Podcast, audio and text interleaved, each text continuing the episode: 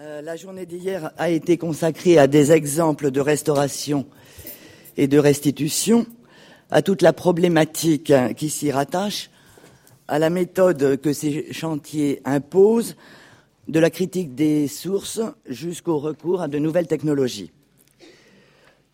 Vous avez pu voir quels efforts et quelles qualités ces ensembles immobiliers et mobiliers requéraient pour être préservés et mis en valeur, combien leur préciosité, tant historique qu'artistique, exigeait les meilleures techniques de restauration et une adaptation toujours plus fine aux possibilités qu'offre la recherche. Mais bien souvent, c'est l'enveloppe architecturale elle-même qui nécessite restauration et adaptation aux normes.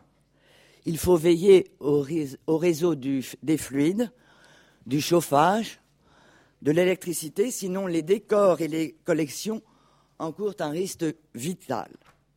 Or, ces travaux indispensables, que nous appelons tous de nos voeux quand nous nous trouvons confrontés à ce risque, ces travaux sont eux-mêmes difficilement compatibles, voire incompatibles, avec la fragilité des décors et des collections. Pour être réalisés sans dommage, ils supposent un travail préalable, la mise en place de protocoles stricts garants de l'intégrité des œuvres. Tel a été à Versailles, face au défi des travaux du corps central sud qui constitue le cœur même du château, la démarche instituée par la conservation et intégrée par l'architecture dans un dialogue fécond que je tiens ici à saluer.